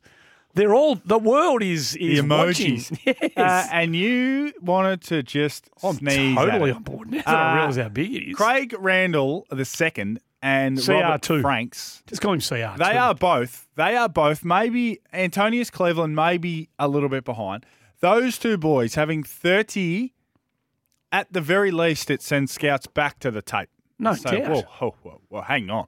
They've done what? How can they? How quickly can they be uh, signed by uh, N- NBA teams. Like, Can you hear that? Bang. Like that. Yeah. Well, that's not good for the Adelaide 36ers. Well, yeah, I know, but I'd you've- like to get at least half a season. the out of greater it. good of the league and the player themselves. They'll have NBA out clauses in their contracts, so meaning that if an NBA team comes calling, they can leave straight away. Yeah. Now that will I've tipped Adelaide to win the whole thing, which seems to be a good pick right about now. but if they are given You- an you opportunity, Can, you can insert yourself into uh, any of these stories way Oh, better. I learned from the best. You and Gazy are the masters of this sort of stuff. I learned from the best. we both learned from the best. Uh, so an NBA team can come calling straight away. Phoenix can say you two are staying with us. Don't, uh, don't go anywhere. And you know they're not getting on the plane. Yeah, yeah, yeah. So Yeah. I think Adelaide have got one more game. I think and there's a there's about four games overall of the little series because the NBL season started. That's right. So that's right. The other teams are back here playing each other, and, And- there's a few teams over there uh, playing against the NBA. But it's such a great showcase for our league that we the league just makes it work, and they just bend and and, and run a bit of a funny little schedule. Uh, make it work and then come back and sort of recommence the, the, the regular season. Next game's on Friday morning our time. Anything from the NBL this week end quickly that raised your uh, eyebrows? Not really. Perth are back. Mm. So Hutchie will be happy. He was over there watching his Wildcats. So the Red Army uh, are back. They'll make the playoffs for sure. And uh, I said it last year. They made a fool of me, but Tassie, mm, No good. down, down. Righto. Uh, Julio's going to jump in after 5.30 to recap everything that's gone on for the day. Jason McCartney's going to join us this half hour. I just want to play Adrian Dodoro. So Jack Bowes and Pick 7 is one of the fascinations, I think, for many. Um, it, it is probably a sign of things to come. It very much underlines the situation the Gold Coast find themselves in, which is quite staggering. I'm not sure whether we'll get to the bottom of how deep their um, salary cap slash TPP um, conundrum is, but uh, it, it is clearly a major issue for them to be selling pick seven, um, attaching it to a big contract like the one that Jack Bowes has got, which I Mm. think is a surprisingly big contract for many. I- I'm just going to play Adrian Dodoro, list manager, veteran list manager from the Bombers, and I want you to to kind of decode what Dodoro's saying here. Certainly, he's probably a high priority for us. Um, he's someone that we've tracked over the last couple of years, so it's just not been something that we've thought about over the last uh, couple of days. Uh, we, we have a need for a, a big inside mid, and he, we think he's got the scope um, to really help us. There's obviously a lot of clubs that have been linked to Jack and have met with him in the last week. Do you have a timeline on when he'll make a decision on his future? No, no, we haven't. What do you think? Uh, I, I think, firstly, Jack Bowes is the most interesting prospect in the trade period because we basically know everything else that's likely to happen. You know, even Horne-Francis and Isaac Rankine, all of these emerging, exciting players, but we really know what's going to happen. Griffin Logue, everyone. Yeah, yeah, to to a degree, I think. Yep. Uh, this is the one who I guess Jack hasn't decided what he's going to do, and I believe he'll decide, you know, in the next sort of few days or two days. Uh, and and it, and it feels like it depends on who you speak to. Geelong are in front, Essendon are in front, someone else is in the mix. So it's it's interesting. Plus the element, and and and I, I think it's the first time we've ever seen it. The the the element of buying the draft pick. That's extraordinary. Oh, listening to the way Adrian Dodoro spoke about that, they want they want the deal. They want him. They want the, they're happy to take the money. They'll stretch it over however many years. Jack Bowes is happy to have it stretched out over. Uh, Essendon, just reading between the lines, I, I'd be very surprised if if and it might come down to personal choice made by Bowes, but I'd be very surprised if Essendon don't have an absolute red hot crack and leave themselves in a really good position. Can I can I throw something Yeah. at you Mm. that has been just uh, circling and starting to manifest itself? Mhm. That to prevent this happening more and more in the future, the buying of a draft pick, that the club who trades for Bowes should have to trade for his contract as it is. So you can add to it, but you can't manipulate it to a point that you are. Why? Why does that? Why would that have No, to I'm become? just, I'm just putting it to you. Uh, no. It, it is. That's an. It's a. It's a bit of a, a narrative that's starting to emerge, off some of the trade radio chatter, some of the people who are ringing up, some of the uh, Yeah. Forty Winks temper text that that that you should because I don't know that buying draft picks is. I'm all for the evolution, but buying of draft picks now, without disrespecting Jack Bowes, a lot of this interest is around the draft. No one's taking Jack. With all due respect to Jack, no one's taking him on the contract that he is that we're obliged to pay him. So no one. He's Gold Coast's problem to manage without pick seven attached. And to now it. you said you said before the show, why don't Gold Coast just why why don't they do what everyone else is suggesting they're going to do? Well, yeah, just stretch it over out over three or four Well, years themselves. I can only imagine that speaks to the salary cap pressure that they're under. Because they would, otherwise, why wouldn't you? How bad is it? Well, clearly it must be bad. But how bad? Do you know? Have you heard no, any? I don't know. But clearly, if they can't find a way to to keep him and by extension keep pick seven, it must be bad. Why is West Coast? Why is West Coast declaring that they're interested in getting involved, really getting involved in the Luke Jackson stuff, but but then Uh, declaring in the same breath, but they're not going to part with their second pick. Uh, What- what- anything what- from it could just be as little as making the the crosstown rivals pony up. Could be. But if you're if you're in the Jackson camp, if you're Melbourne and West Coast saying, "Oh, we're interested," but pick two's off, not going to be part of it. Why would you? Why would you even engage? Why would you Oh, even well- take their phone call? Well, they've got just non absolute nonsense. Twenty. well, I, I don't know why they'd say that. it's just but- absolute rubbish. Oh, They're either in or that- they're- you're either No, in or well, you're maybe not. that- maybe they've got a player who has expressed interest to them in going back to Melbourne that we don't know about. Well, Oscar Allen. Well, maybe. We Well, don't if it- know. well, if it's Oscar, well, not that he's going back to Melbourne, but he's not a Melbourne boy. He's a, he's a West Australian. So uh, it, it would need to be somebody of that ilk. Or maybe it is. Well, I don't. Well, that, well, that would be fascinating if it was. Where do you sit on the seven-year extension for Harry Mc, Mc, McKay? This- uh, we were having some very spirited. Uh, There's no we. You were. Now, I'm going to answer this very simply, and probably it's probably too simplistic to be honest. But this Mm. is how I'm going to answer it. When I look at a deal like this, the long tenure, the length of term, I, I think to myself, how many other clubs could I see doing the deal? Now, in this situation, I would say all 17, and I could mount the argument that maybe the Cats wouldn't do it. If there was no salary cap issues, and if you could Yep, yep, afford yep, it, yep, yep, yep. how many how many would do the deal? And I think every single club, maybe, maybe without with the exception of the Cats, would do it. So therefore, if if you truly believe that, No, I do. I, I don't. yeah, I well, don't you wouldn't say it if you didn't. If you, if you truly believe that, and I'm saying the greater you, lying on the greater you now. national radio. Um, then why wouldn't the club that's got him and know him and have invested in him for four or five years already? Why wouldn't they equally do the deal? And why should they be criticised for doing it? Well, they shouldn't be. Well, plenty are. No, but that's you know that's that's that's the industry that we we work in. But if Is he worth seven years at nine hundred there or thereabouts a year? Given you know plus increases once the once the CBA Well, goes, goes up, is he worth it? he he's a recent Coleman Medal winner. Mm-hmm. He's an All Australian. Uh, he he forms the one or the two or the A or the B in the best or second best one two punch in the game in terms of tall forwards. The Mhm. best if you're talking about how long they're going to be together. Yep. And if you truly think that your point of difference is having those two big boys together, then you find a way to make it work. And Carlton have found a way. Now, if traditionally, if if the club you're at are willing to offer you seven, I can only imagine what else may have been Mm. on the table. G'day, Tiger Army. It's Tim Taranto here.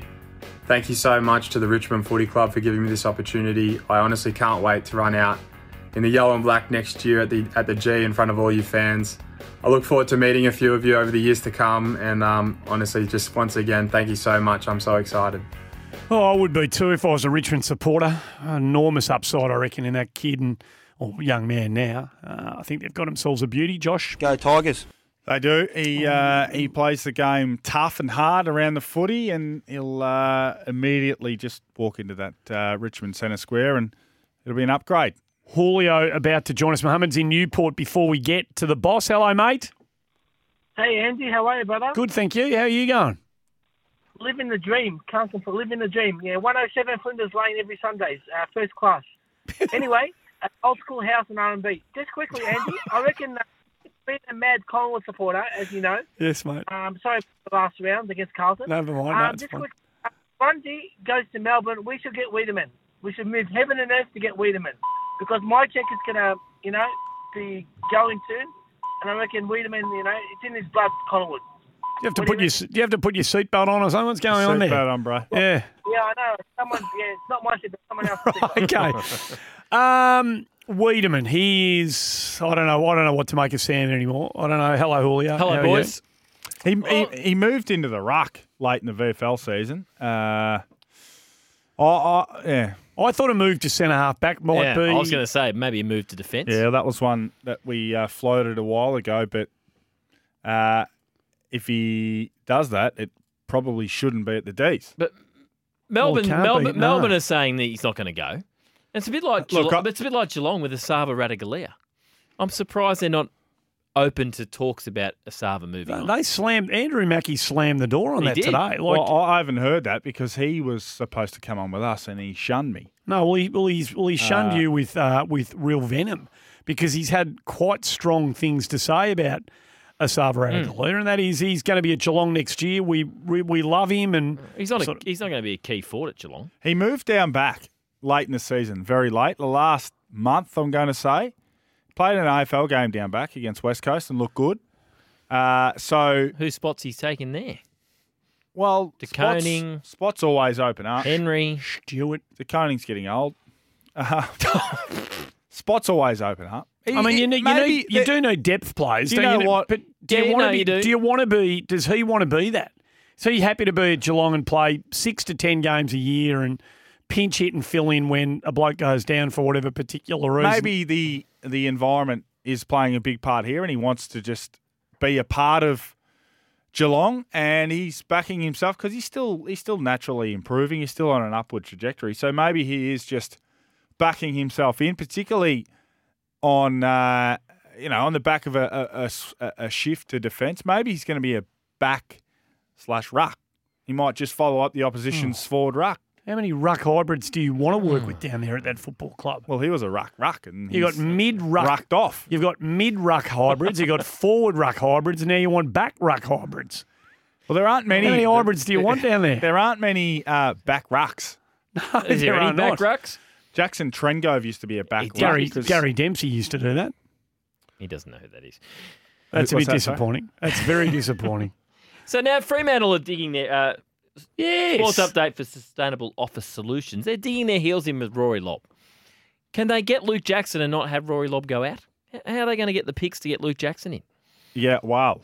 Because Yes. David Walls was adamant today at this stage, and we know oh, things can yeah. change, that he's not going out. So, well, I would imagine they're going to have to make any sense. Nah, they're going to have to trade some futures to get him. So they've got 13 and 66 as it stands. The list I've got in front of me. And is it only the Western Bulldogs? Uh, Seems to be. Well, I, I did I float. just still You said cannot Essendon should get involved. I said I said if you're looking for a key forward and you're in Melbourne and he wants to come because again, that's where the, the balance of power may be able to be shifted. Instead of saying I want to go to this team specifically, it could be I want to go to I want to be in Melbourne, Yeah, and then you're it. fair game for You got nine options. the Luke Jackson part is interesting. If you don't move Lobb out, which would naturally you'd assume bring picks back in, they're going to have to go into their future picks because they've got 13 and 66. They got they got the least amount of picks of anyone in the draft, so they'll have to go into the future and yeah. or Trade maybe some out. Griffin Logue. Well, they're getting, they'll right. get one for Acres. They'll get a probably A third, third round. That's not gonna help That's them not going to help. What will No. they get for Logue? I think second they- round? I think they'll get second round. They'll I get thi- third round for Tucker. I think Logue. I'd play hard ball Darcy on Logue. Tuggan. I reckon. I reckon. a I reckon. But you North, you read something into the comments about yeah, I- Griffin I Logue think, today I from think- David Walls. I think the Griffin Logue situation is is almost as simple as they want him to play as a swingman and he wants to play as a defender only. That's what that's what I uh, read into David Walls' comments when he said we're going to we identified Josh Corbett out of the VFL. We think he might be able to come in and play that role that we liked Griffin Logue playing. I think Logue just wants to play Just let me play as a third tall defender. Let me play on the Jeremy Camerons and the Buddy Mm. Franklins and beat them. There's something recruiting players to be something that they previously have not been, uh, or not been consistently at the level often enough to convince you that they can be that permanently. I don't know how many times that works. I mean, I'm just thinking about the Zach Williams situation. Mm. Yeah, there were people who said, "Oh, he could be an elite." You know, Cambo was always could be an elite midfielder. This bloke, but he never showed it. Mm. Now his body continues. prelim. Well, that's right. Mm. Body keeps letting him down. He was drafted to perhaps recruited, I should say, to perhaps be that player. And he's never really shown. just a halfback. Well, he might just be that, and A good one. yeah. So um, yeah, I don't know. I don't know where that where the Logue one's going to play. The, the Lobb one, the Lobb one, I, I just doesn't make any sense to me. Melbourne are screaming out I think Lobb, for another key forward. Lobb will be the Dogs next year. I think he Yeah, will as well. so do I. It feels We- like he has to be. We, we, I know you've got some other things you got to get to. We spoke about this before the show. Two, uh, Oh, yes. two players going to clubs where it seems universally that no one else thinks it's the right thing to do except for the clubs doing it, and ultimately they're the only only ones that matter. But so one's Lobb. I haven't heard anyone mm. be able to wrap their head around Lobb to the dogs with the tools that they've got. And I haven't heard anyone be able to wrap their head around McStay to Collingwood. Well, I I don't understand that. I think Collingwood will be proven right with Daniel McStay. He's not coming in to be the match winner. Define right, because I'm I'm the probably money's not as big as people think. I'm with you. Six fifty is not that much. yeah, it's not. That's yeah. I'm with you to an He's coming in to play a role in a pretty good forward setup to give some help to Brody Mihocek. But what about he can he can go back if you need him. Yeah, He can play good footy in defence. He can pinch hit in the ruck. He's a goal a game player. Yeah, He's pretty yeah, strong. I think you'd want him to be. I think he needs to get to 1.3, 1.5 Okay, well, goals I a think game. he can do that. He might be able to. He's not coming in on a million bucks. No, Six- he's not. Six fifty is not huge money. But what if, what if, what if I said the difference between McStay and Grundy is a hundred thousand yeah, a few people have brought that up. because they're paying three hundred for Grundy. Yeah. So three hundred of Grundy's that they're paying, six fifty of So it's five hundred grand over the five years. Yeah over the five, but it's Hmm. it might be fifty grand a year difference. Well, that then is that could you mount a case to keep Brody and not bring in McStay? Well, I think uh, Nathan Buckley would say it's probably the right thing because he said today that Ruckman stocks has never been so low. I beg your pardon. Well, you, d- you shouldn't be spending that much on your cap like Melbourne will be on Ruckman. Because Well, we're seeing Max- a lot Max of them just come in, they have, have. a, they have a physical impact. Max Gawn might have something to say about that. Melbourne are hoping that that becomes their ace in the pack. Yeah. Clearly, I'm fascinated to see how it yeah, works. they are clearly backing it in, and they believe that it can be the thing that separates them from from those that are gunning for a premiership next year. It becomes you you don't bring Grundy in to Yeah, do and that I- and I- unless you I think can- it's going to be an absolute game changer. I can, I can, I'm, I'm going with them on that. Okay. It's a quarter to six. We better get a break out of the way. Uh, there's a few other bits and pieces we'll get to before we wrap it up today. It has flown by this Monday afternoon. At this stage, listen, Ollie's out of contract, and uh, Geelong um, boy obviously come out of out of Geelong, and his brother plays at Geelong, and we understand there's a pull down the highway, but we'd really like to retain him. So that's where we sit at the moment. Graham Wright. Uh, what are the chances? I'd be Phil- hol- I'd be holding on to him if I was Collingwood. What are the chances of them Oh, I on to plead him? the fifth. Yeah, Yeah, of course you No, should. of course you would. Uh, Uh, I it's- don't know I anything think it's about it. I think it's up in the air. This one. There's Yeah. no way known I've on got some pretty good compensation. Uh, well, so Pick would I. seventeen. Yep. He's shown he can be a match winner. Well, he's better than that now. Mm. He's better. He's, Course he he's had what two years of development. No, he's better than Yeah. pick seven. Uh, so I think that's 50-50. Tom Mitchell going to be at Collingwood next year. What's he doing? Uh, Graham Wright talked that down today, as did Mark McKenzie from the Hawks, but I still think he will. Yeah. Why would just ask? Answer me. You two are smarter than me. Why would Tom? we're why would Tom Mitchell stay at Hawthorn Um, if he could get out of there? No, well, if you if you're being offered Collingwood and more inside midfield time, Yeah. seems pretty I obvious think to me. now this is a this this point of view would be becoming smaller and smaller. Uh, I, I think players think hard about being a, th- a th- going to a third club. I think going to a second club's you know just part and parcel, but going to a third club, I think players and now I think this view is you know lessening with the Hmm. way the industry's going, but I think players still think do I do I want to go to th- a I'm surprised third you would say that, given Did they seen as mercenary? Oh, Do you think? No, it's just I don't know. It's a it's a bit of an intangible, but just the the you know going to a second club, you know, is for a, a really obvious reason, but you go to a third reason, a third club. Yeah, I would understand Tom Mitchell if yeah. Tom Mitchell is. So would I. Yeah, uh, that would make. they- They've already drafted their next, and they, they've they've committed to their next midfield Hawthorn. And the stats show this year he's out of the centre square Yep, a lot more. that's right. And that is his best asset. Newcombe runs second in their BNF Yep. on the weekend. We know what Ward looks like. We know what Long looks like. We know Dylan Moore wants to come in. Uh, we know there's O'Meara. I, I, if I was Tom Mitchell, I know what I'm good at. Mm.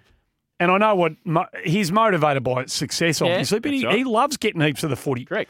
So go somewhere No, where I they can where they can use you. Uh, another trade is in, boys, Oh. for Tyre Power and CMC Markets. Uh, Jayden Hunt off to the West Coast Eagles as an Ah. unrestricted I went under free the agent. I heard that one last week, Yeah, but bit stiff, wasn't he? Just missed the flag. He probably would have played if he didn't get injured late last year. Yep. Played most games this year. he'll he'll give the Eagles a bit of what they need, won't he? Some bit of speed some off flair and dash.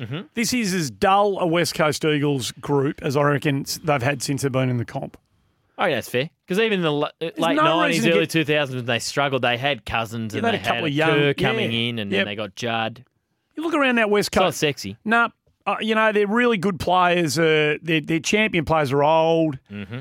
They they oh, they they need some. They need a Sizzle. They do Mm. badly. So uh, he can give them a bit of. It's only dash so and much dip. sizzle to go around. Mm. Hey, the Bombers got a new CEO. Yes, they have. Andrew Thorburn. Yep. So former boss of NAB. Is it slightly unusual the man that was on the coaching selection committee and doing part of the external review is now the CEO? I'm not sure how much precedence there is It just for seems that a bit happening. different, doesn't it? Yeah, but it's um if you think about it, it kind of makes a bit of sense, doesn't it? Did he, He's- rec- did he recommend Oh, himself? he's come in and he's got a sense for the club, and he's you know Had a look at the role and thought, I can, do this. make You a know difference what? here. Yeah, oh, I know someone who'll be really good at maybe this. impressed a few people around the footy club while he was there and said, "Hey, listen, we got a vacancy here. Would you be interested in doing it?" Mm. Can we, do a, quick, uh, can we do a quick draft glossary or trade glossary Go on. during the week? Yeah, go well, on. Adrian Dodoro said they've been tracking Jack Bowes for a couple of years. that just means you've watched him play. when they played They against played against your job, team. Adrian. I think they've been tracking pick seven.